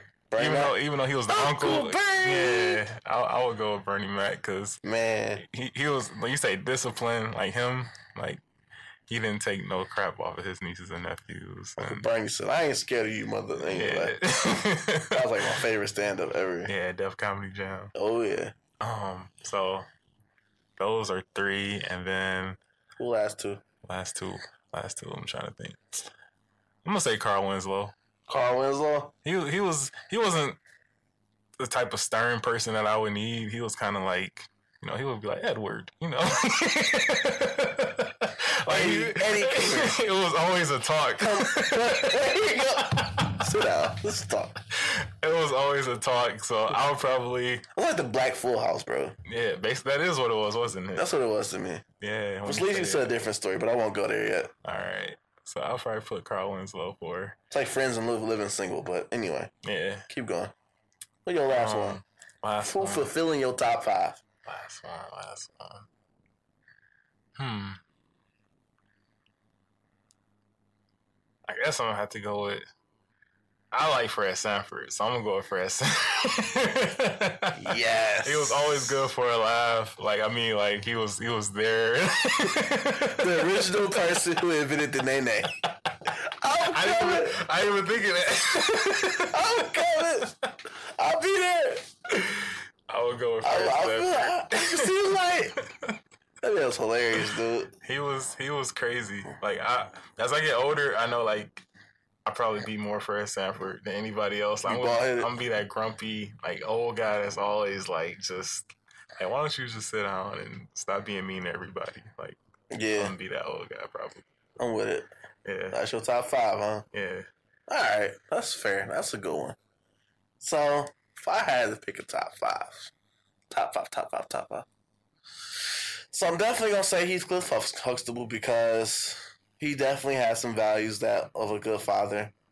He raised his kids to be responsible as far as financially. hmm He raised his kids to definitely pursue education. Um, he was a fun-loving guy. And that's just who he was. He cared about people, and plus he delivered babies. I mean, Yeah, he obviously cared about people. You're amazing if you're delivering babies. You the man, And and his wife, he knew how to pick a good wife too. you know, Yeah, because everybody needs a Mrs. Huxtable in their life, bro. right, right. Phylicia Rashad was still one of my favorite like TV moms, but anyway, Yep. it's not about that right now. So definitely Heathcliff Huxtable. I would say the dad off uh, Smart Guy. Okay, Yeah, yeah. He was fun. he was fun. Yeah, I. I He reminded me of you with that barbecue grill. Okay. so what episode you get the new grill and he's just like, just all types of meat in the refrigerator, and it's just like, oh my god, what this meat? But he was awesome because I mean he was a very like hands-on, hardworking guy. hmm You know, he did, he actually like you know did roof installations and everything, and Mhm. he had his own company. He raised an abnormally smart boy and a little TJ, and he had a crazy little teenager named Marcus and his daughter. Yep. And so you know he was, and he did as a single dad. hmm He played both roles. So I mean, Yeah, I didn't even think of that one. Yeah. That's dope. actually, I just finished watching like all the seasons recently too. Okay, okay. So that's where I pulled that one from. that was on Hulu. Yeah, Yeah, it's your Hulu shout out. actually, that was ABC. Okay, So I got the uh, I got my uh, in laws uh, signing info, so I was just like okay, done. okay. So and I will watch it on my boring days at work, but Mhm. that's because I'll be doing invoices. Mhm. Invoices are trash. Okay. But anyway, so definitely those two. Um, who else? Who else? Huh. I don't want to repeat the same ones as you. I gotta go with Uncle Phil. hmm Uncle Phil was the truth. Yep. Um, and again, I'll even reiterate what you said, but I'll add this to it. He was a true protector of the family. Yep. Like when Uncle, uh, not Uncle, when Will's dad came back around Yep. and didn't stay around, hmm he was like, I gotta go. hmm He was like, You march out the door, don't you ever come back here and hurt this boy again. You understand me? It's true. I ain't thinking of that. And I was just like, Yep. That reminded me of the other episode too, when uh when Will uh, he told Will don't go to the pool hall. Will went to the pool hall. Yes, I remember that. he went down there with Jeffrey, broke Yeah. out Lucille. Oh my god! you God. mess with my boy, you messing with me. That's it. That's true. He was a protector. He was Yeah. of everybody. Yep. That's just how he rolled. Even his crazy old little son. Yeah. It's not unusual. Anyway, so then those three. Um, hmm. TV dads. I might have thought of this question. I can't think of the other two. I know who you Question. who we leaving out. Question though. What's that? I don't think he was a dad. I think he was just a husband. Okay. The dad from Jeffersons. I mean, the guy from Jeffersons. Sherman Hemsley. Yeah, they ain't have. He ain't had no kids, did he? Nah. Dang, that would have been my alternate. He coming off the bench though, Okay. because I think he'd be a dope dad. He'd be hilarious as hell. yeah. Yeah, yeah, he'd be hilarious as hell. Um, let's think I here. somebody who we leaving out though. You got to give me that later. I want to finish this top five. All right, all right. Um, let's see. TV dads here. trying to think of my favorite shows growing up.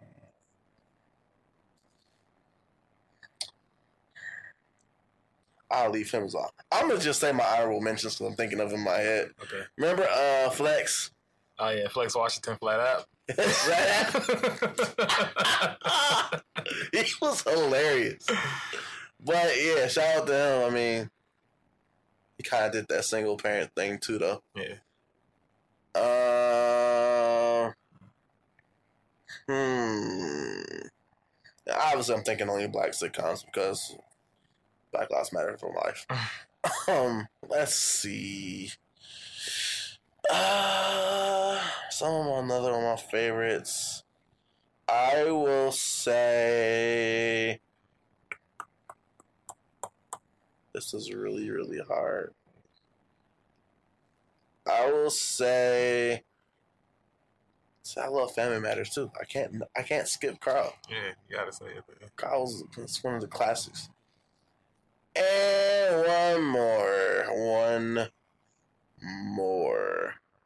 So this is gonna be a little cheat, but and this is your fault if you haven't watched this yet. So I'm just gonna shame you if you haven't. You have you have you ever watched This Is Us? I've seen a few episodes. That dad on there. Sterling K. Brown. Mm-hmm. You talking about Sterling K. Brown's character? I wasn't. Okay, However, he's a good husband on that show. he's a good husband and damn good father. Yeah. Yeah, he was. You know what? Yeah, we're gonna say him. but I'm gonna say Oss as well because I gotta give him his dues we're giving because, no, just from a cultural standpoint. Mhm. As a white man, how can you raise a black son? It's hard. What show you talking about? This is us. Oh, this We're is still okay, there. Okay, I thought you switched. Still there Like, what show did that? because that was the dad I was thinking of. Okay, okay, Like he had, he was like okay. So that's that's uh, what's that's Mandy Moore's character. She Mandy Moore's the- husband Yeah, yeah. on the show. Yeah, Yep, yep, Okay. the original husband, Yeah. not that replacement guy. See, I didn't even get that far yet. So yeah, I got you. Jack. Okay. Good old Jack. hmm Yeah. I saw the episode. Jack Pearson. The only reason I, I knew what you was talking about is because like my wife and her sister were watching the episode when the son was at the pool with all the other kids, and then the black lady was like, "You need to get your son a haircut. Like black hair grows like this." Yeah, I yeah, that. I remember that I remember that. but my man's was so Sterling K. Brown's character is like Sterling's the truth. Like Mhm. I love this guy, man. I love him like, too. I'm here for it. Yeah. Like culturally, he's for the culture. I know he is. Yeah. Plus, his TV wife and his real wife are basically the same person, but they're not. Okay. So that's another dope thing. Mhm. But um, The Black Panther. he, he got fucked up in that movie, bro. Like it was terrible. Yeah. But um, yeah. So those would be my top five. Definitely, I will mention to uh, Flex and uh, more importantly, uh, yeah, Jack Pearson. You know who I thought you were gonna say? Like since you said we, you should watch the show, which is a show I don't watch. I thought you were gonna say uh, Anthony Anderson's character off of Black. Ah, that's what I was trying to remember. I can't switch at this point, can I? Go ahead. I'm taking out Carl and putting him in there. Okay. See, I don't that watch. show's hilarious. I got. I got to catch up on that. I don't. That haven't show it. is hilarious. Okay. My God. Mhm. What is really good though is a really I love the way it was written. Like it was a Mhm. really good show. I always see the clips on uh, Facebook and you know social media, like specifically the episode where he was telling his sons about you know Black Lives Matter and you know how, how Mhm. police treat you and things like that. So Yeah. it's definitely for the culture. I'm just behind on it. Yeah, you behind the culture. but uh I- I think another honorable mention should be known as uh Olivia Pope's dad on Scandal. okay. He's he's isn't he a trash dad though? No, put her in scenarios where she was gonna get murdered potentially. technically yes, but it was also to also protect her too Who, though. who puts their daughter in a position to where she could be So- taken out? It's it's controversial because in their specific case, he put her in trash situations because they could have been a lot worse. Yeah, I can't. I can't speak about you know like you the ain't watch the narrative show, of that's it why. because you I, ain't watch it. I'll walk in back and forth you on ain't it. watch it. Yeah, I mean, I gave it a full season one time, and then after that, it's just it was Thursday night. I had Bible study, so I wasn't really catching up on it. think Jesus is more important than Scandal. Yeah. Yes, okay, got it. No argument there. But uh, that's why they invented Hulu yeah, and Netflix, sir. yeah, it was on Netflix. They still got the old Columbus Short episodes on there. I think like you he got killed off, right? Yeah, Yeah, he did was, some dumb it was stuff. like 2012, wasn't it? I forgot when, Okay. but anyway. But yeah, so Papa Pope was funny because he dropped some legit gems in there Mhm. about like having to work. Like, what was it? I forget the exact verbiage, but basically saying like you gotta triple your input just to be equal as like as your Yeah. counterparts. And I was just like, man, say that again, Papa Pope. Come on, bro. uh huh. But um, but yeah. So There's three important ones that I think we need to mention. who are the three important ones? So first one, you can't forget Julius off of Everybody Hates Chris. The dad who teaches everyone how to save money. You know, He- He's needed. Man. he worked three jobs. you know, it's another one. In real life, hmm pops. John Witherspoon. Yes. Yeah. Bang, bang, bang. Yeah. Don't tell nobody. Definitely vibes in there. Yeah, every time I come in the kitchen, in the kitchen. I'm gonna use that line when I had kids. Uh, so well, my favorite part, like she was like, he was like, "What? What'd you say?" Kick my belt off. Take my belt off. He- Oh, he's man. hilarious. He's from Detroit too, so he's dope. What up, though? Yep, Somebody don't know what that mean out there, but they'll figure it that's out. just me. He ain't from Detroit either. I Who else? So we got Julius from Everybody Hates Chris. You got Pops off the Wayans Brothers. Pop, pop, sugar pop. I'm gonna say the, the second one is, or it will be the third now because we got four. So the third one will be Michael Kyle off of My Wife and Kids, Damon Wayans. Yes. Like he took care of Junior, Katie. You know, he had his logistics and truck business. He let Junior come work there, Mhm. even though he was a failure at times. Bruh. you know, he, he looked after his son after he um had a, you know had his baby at a young age and all of that. So I think that's that's a dope character. Mm-hmm. Yep. The other one? Last one, can't forget. Well, I thought you were gonna put on your list. Uh-oh. I would have put him on my list. Like, I'll say it Julio. for you. But James Evans from Good Times. So I actually was thinking him, Okay. and I was like, he would definitely be like my sixth man Yeah. if I was making a roster. He would have been my sixth man Yeah. because, yeah, he was dope. The reason I didn't pick him on my list originally is because he was kind of like a dictator. But in the times in the 60s and 70s, that's probably what was needed. Yeah, But I, I don't need a drill sergeant to be my dad, so that's why I didn't like every time JJ paints something, he's just coming up. What are you doing? Uh, Michael tried to you know be artistic, and you know he tried to like talk about. I think like episode Michael tried to like join like the Black Panthers for Chicago in that episode, and you know I want to go back and watch Good Times now. yeah, it was a dope show. It's needed. I want to do that. Yeah, I gotta find it somewhere first though. He was he was a, uh, a dope dad in uh, Coming to America. McDowell's, Yeah. William McDowell. Yeah, so that's those the ones that I put as honorable mention. Fair enough. Yeah. Respect. We're gonna play this game with y'all. We're gonna see what who people think good TV dads are. Yep. That's your homework. Mhm. That's your top five TV dads and why. We probably put that post up on Father's Day. I think I'm gonna have that ready by Father's Day. Okay. Before the episode. Yeah. We're gonna see what type of feedback we get. Let's see how good my hands are between now and tomorrow. Mhm. Um so yeah, that's all you got for dads. Any shout outs you wanna do for your for dads out there? Uh, whether you had a dad, good or bad, just know that you can change it for the next generation. That's what I would say. Mm-hmm.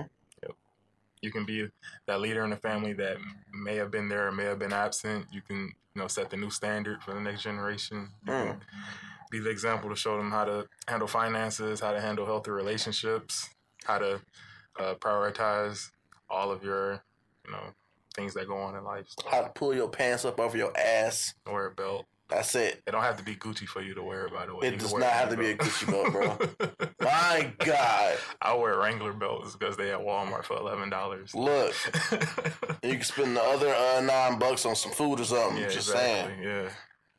With that smooth 20 piece. hmm Um,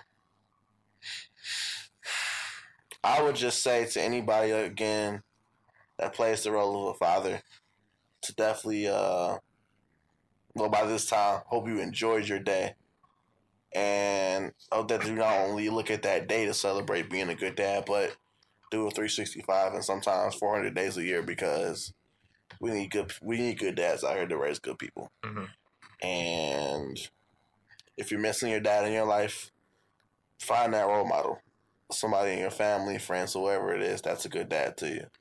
And latch on to them. Don't be afraid to latch on to people that aren't your family Mhm. that play that father role in your life.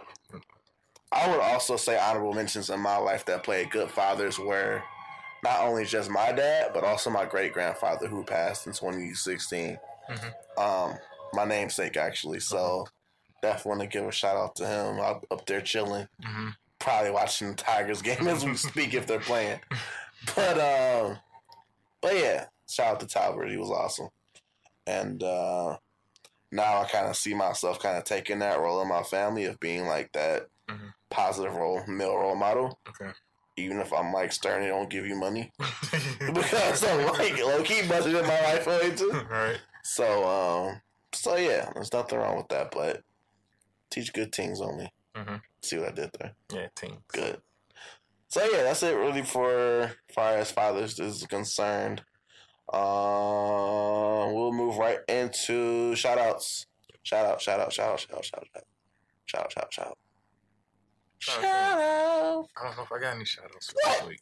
Yeah, Did I did. yeah? What about that Ohio guy? Oh, Yeah, yeah, yeah. We ain't forget. That's worth mentioning, bro. it is. I'll let you have that. I'm trying to pull up the link right now. It's right there.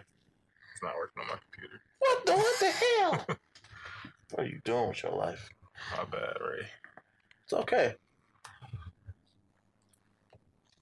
So, there was a gentleman who graduated in May 2018 from two schools in one day. Two universities, not just schools. There this you wasn't a go. high school thing. This was a university, graduate program. What degrees did he get though? So he graduated with a master's of business administration. So he has an MBA. And then the same day, he ran across town and graduated with a law degree. Ran across town?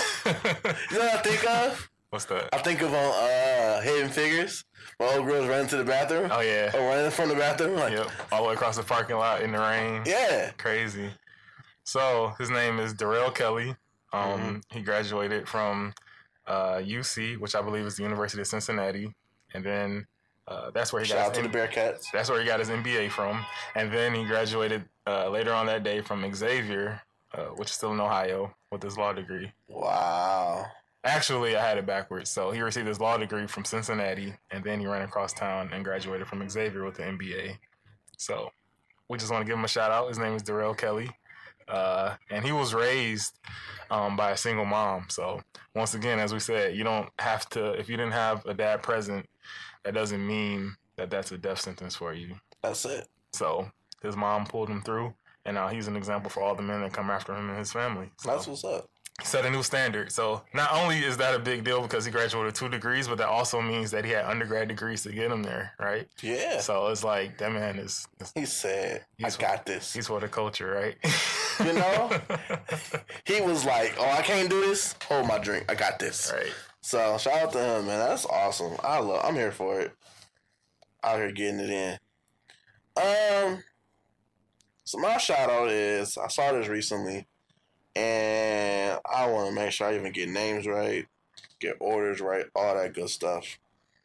So, um, this gentleman, um, his name is Rodney Smith Jr. I saw this on the Because of Them page. Okay. And so, for the second year in a row, said this 28 year old is traveling to all 50 states to provide free lawn care for the elderly, disabled, veterans, and single mothers. Wow. So, there's a college student from Alabama A&M, hmm and it's basically a nationwide community service initiative. Okay. So, um, I thought that was just really dope because, uh, man, he like all fifty states, bro. Just That's think about this. All fifty states. Yeah. Fifty. Yeah. Yeah. Good weather, bad weather. The places that we don't even call states like Delaware? Or Idaho. stuff like that. Montana, Nebraska. Well, Nebraska is in the Big Ten, so we'll let them know. I won't. You won't? No. Cornhuskers? I like corn, but I don't care about Cornhuskers. Like, The- the- well, yeah. I'm not gonna touch that. I was gonna say it wasn't for the Cornhuskers, we wouldn't have gotten Ndamukong Suh, but Suh's trash. that was trash. what are you saying? I didn't lose at all here. I'm actually winning because he's gone. All right. Um, the governor of Smith's home country of Bermuda has also acknowledged his efforts by prevent, presenting him with an award in 2017 on behalf of the Queen of England. Um, so here it goes. After his quote was, "After I finish 50 states, 50 lawns this summer, I'll be starting to plan out seven continents, seven lawns. I plan next summer to travel to all seven continents." Wow. and uh, the company he had who he founded was Raising Men Lawn Care Service. So RMLS, RMLCS. So big ups to you, Mr. Smith. I hope that your initiative is something that catches fire, and other people can be an influence like you can. And there's no telling how impactful his dad was too. So. Yep. And the other thing worth mentioning is it was Rodney Smith Jr. So obviously Rodney Smith Sr. is out there very proud of this man. So get out here, you get it. I see you. I ain't mad at you, bro. Um, yeah. So with that, we have reached the last segment of Spill It. Spill It. Whatever's on your man. So, um, yeah. You got first. Who got first? You want to go first? You want me first? I'll go first. Sure. All right. Yeah. So on this edition of Spill It, for me, like we said earlier, Nas has a new album out, seven songs long, so it's a quick and easy listen. That's it. Keeps you wanting more. Um, there's a line, I believe it's in track six. Um, there's a line where he says, "Watch who you get pregnant. That's long term stressing." Bruh. And Bruh. I laughed and chuckled when I first heard that because to be to be like quite frank, like when I was when I was younger, that was a fear, like choosing the wrong woman. Man. That was one of my fears. Like more than like I always knew like if I if I didn't finish college, I was gonna find a way to where I'd be financially stable legally. Like I knew if I didn't, you know, have like the whatever, I knew I was always knew I was gonna be okay for myself. But choosing the right woman or choosing the wrong woman can like derail or put you on the right path depending on which one you choose. Yeah. so the that line stuck out to me. I wanted to talk about it. Look, or put it as a as a spill it moment of the week for me. Was because it's getting hot outside.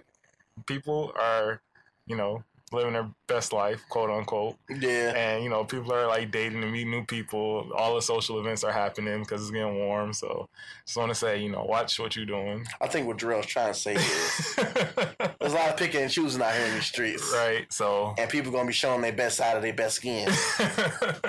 and so it's gonna be some real good decisions made, some really bad decisions made. yeah, make sure that you uh choose wisely. Isn't that one of those? Choose wisely. Which one is that? That's that's a beer commercial, isn't it? Yeah, but it's also on my favorite album. Okay. What album K is D. that? so yeah, I would just say choose wisely. Watch what you're doing. Make sure that every decision you make, you're okay with the long term consequences. That's it. That's what I'll Nah, say. fair enough. Yep. I heard dropping gems, Yep. dropping bombs. Yep. That was a horrible bomb again. I'm like, not gonna ever do that again. It sound like flex. You all right? Cool. I would also say don't end up on some like Kevin Hart's type stuff either. Don't be like, don't do that. Yeah. If you got something good at home, Mhm. make sure she knows that. Mhm. Show her she knows that. Yep. And don't be out here trying to entertain these chicks. Yep. Ain't worth it. If you got a good one, take her to uh, what is it, Ruth Chris, Eddie V, something like that. Let her know she's special. Or Red Lobster. When they had Think their about it. specials, when they had their specials, yeah. Think about it. All the You think you heard the song in head? You talking about the Beyonce song? Moving on. Moving on. I always heard people talk about it. I don't know about her. Yeah, it's cool, but you know the line referencing, right? Yeah. Okay, Yeah. there you go. That's what she put hot sauce in the bag, right? Yeah, too. Okay. What the other part for that specific verse is? If me good ass in this the red lobster. Okay. Yeah, that part. Yeah, okay. Don't be afraid to take your girl red lobster this summer, y'all. That's all I'm saying. Anyway, moving on. that was funny. Um, so another thing I realized as far as culture is concerned, Mhm. um, I was always told this at a very young age, and I had no idea what the hell it meant. Mhm. But as of this week, I understand what this phrase means. We cannot be black together. Okay.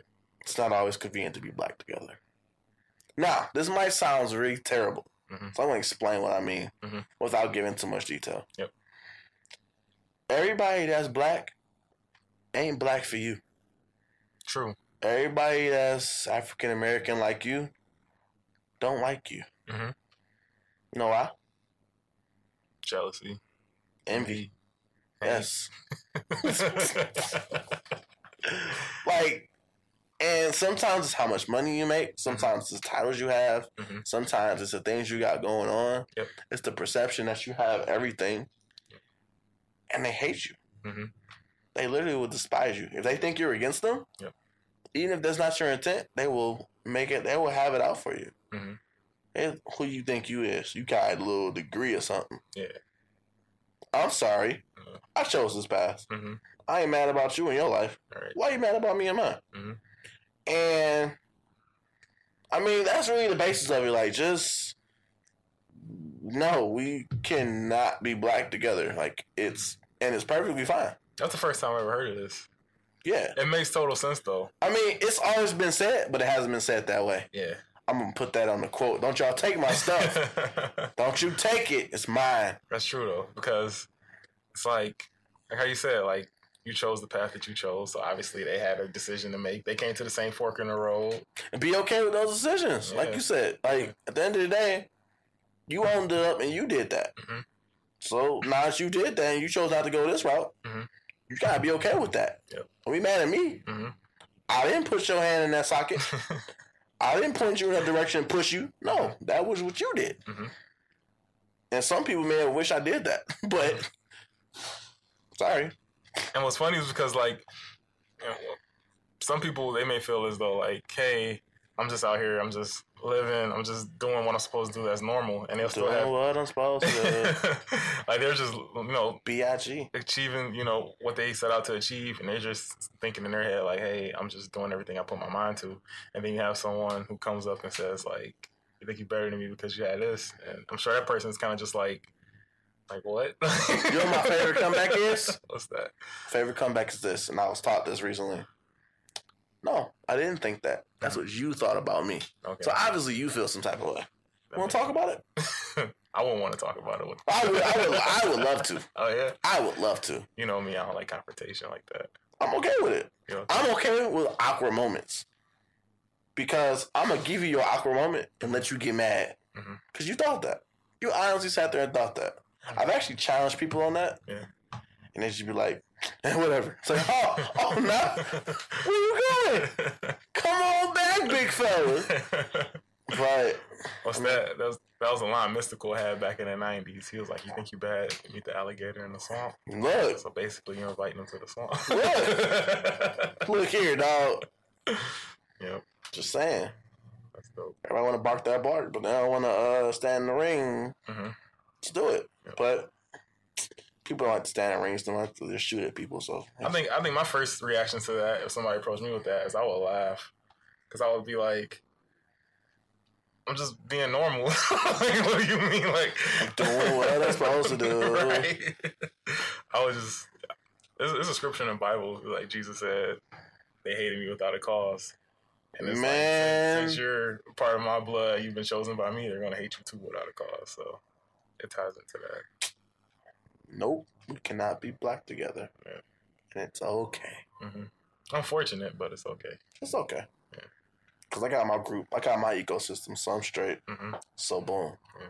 But anyway, that being said, um, I'll leave you all on my end. I'll leave you with the fact that again, hope that your Father's Days was, and if you're still celebrating at this point, Mhm. still is amazing. If you do not have a father like myself to celebrate twice biologically, Mhm. uh, definitely my hearts go with you.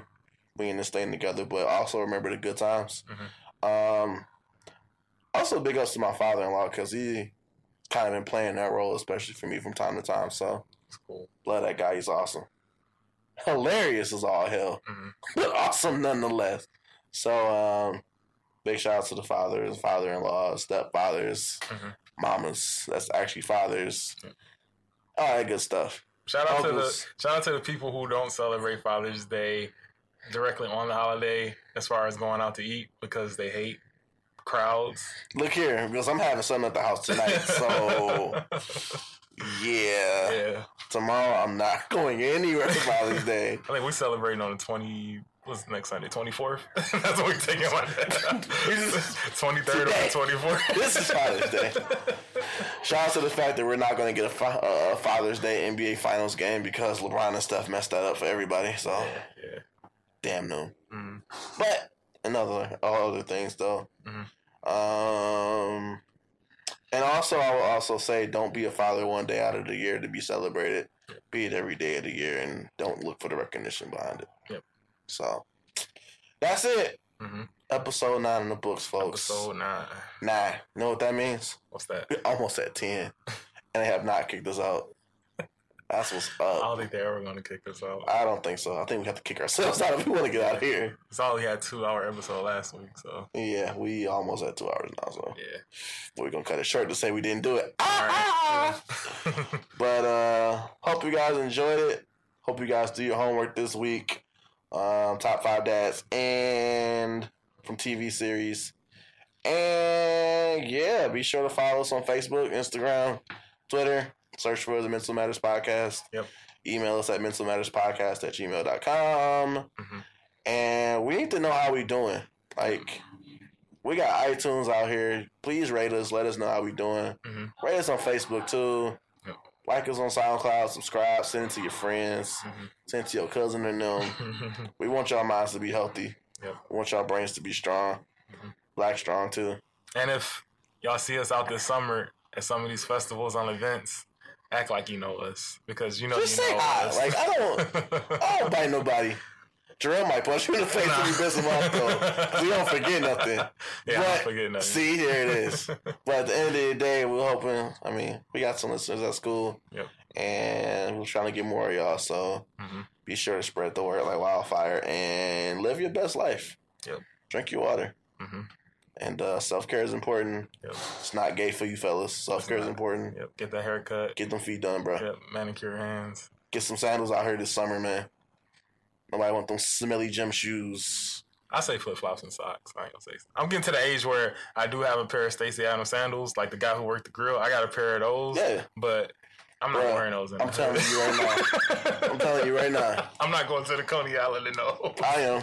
What up? flip flops and socks. I am. Only on socks. I work in boots, bro. Oh yeah, yeah. You go through that. My toes are coming out. That's painful. And they're not gonna look like uh, they throwing up gang signs. so, Dope. see. crip walking toes.